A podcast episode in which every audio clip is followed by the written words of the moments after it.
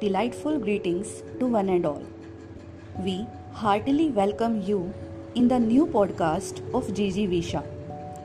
Today, we'll listen the excerpt of Dalai Lama's book The Simple Path to Ananda.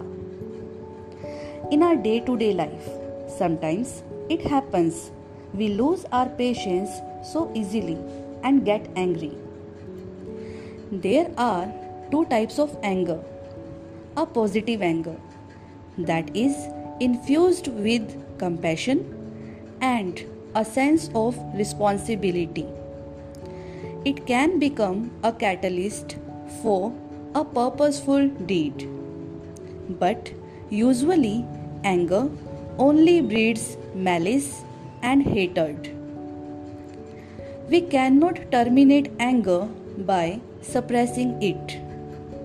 To do so, we have to evolve the retribution of anger that is patience and tolerance. When we practice patience and tolerance, actually, we do fight against anger. It is said in Tibet that if there is something wrong inside the conch shell, we can remove it by blowing it. Similarly, here also one can imagine a situation in which it is better to let out some emotions or anger, etc., rather than keeping them enclosed. In the initial phase of overcoming anger, we may feel negative feelings more and more, but it can have many levels. If the intensity of anger is not high, we can try to fight against it by confrontation.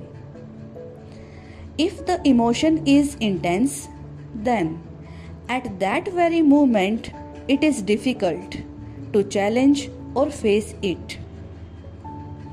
We have to learn to stay conscious at that time and make our mind think about something else. When our mind calms down, we can analyze the whole situation. So, the essence of this excerpt is to practice patience and tolerance. Thank you very much.